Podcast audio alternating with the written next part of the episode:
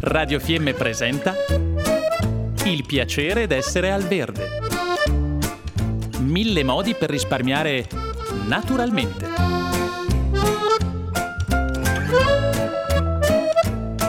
Programma a cura di Elena Osler.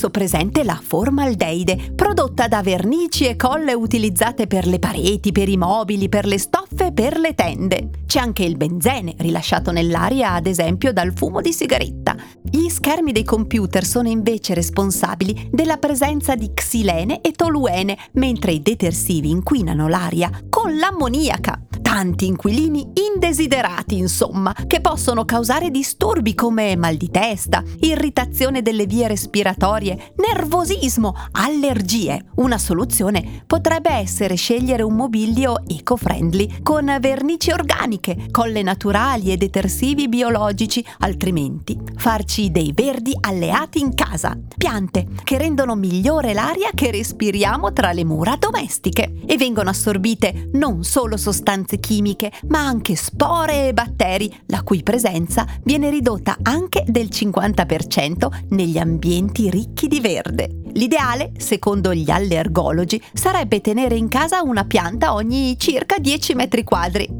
E quindi proseguiamo dalla scorsa puntata con la lista delle piante depurative perfette per purificare casa il tronchetto della felicità. Facile da coltivare, ama condizioni di semi-sole, se ben curato può vivere per decenni, basta rinvasarlo ogni 2-3 anni. Aiuta a rimuovere formaldeide, benzene, tricloroetilene e anidride carbonica.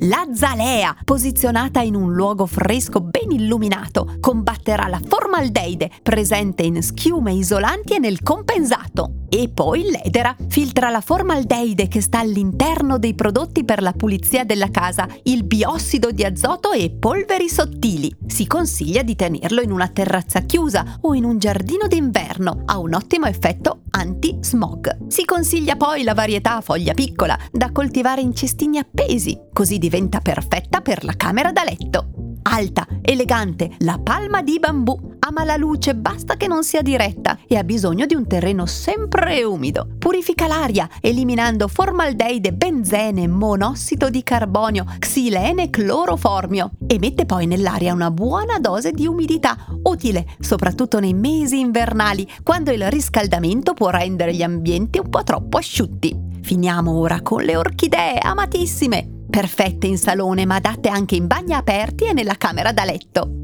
È proprio quando dormiamo che traiamo da loro il massimo beneficio. Sono tra le poche piante capaci di emettere, oltre all'anidride carbonica, anche buone quantità di ossigeno. Catturano inoltre molti tipi diversi di inquinanti, contribuendo così a migliorare la qualità del nostro sonno. E ci sono ancora tante altre piante alleate della nostra salute da tenere in casa. Fatevi consigliare da fiorai vivaisti e riempite gli angoli della vostra casa di tanto sano verde. Abbiamo trasmesso Il piacere d'essere al verde.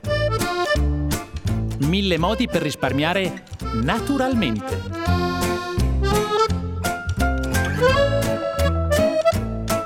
Programma a cura di Elena Osler.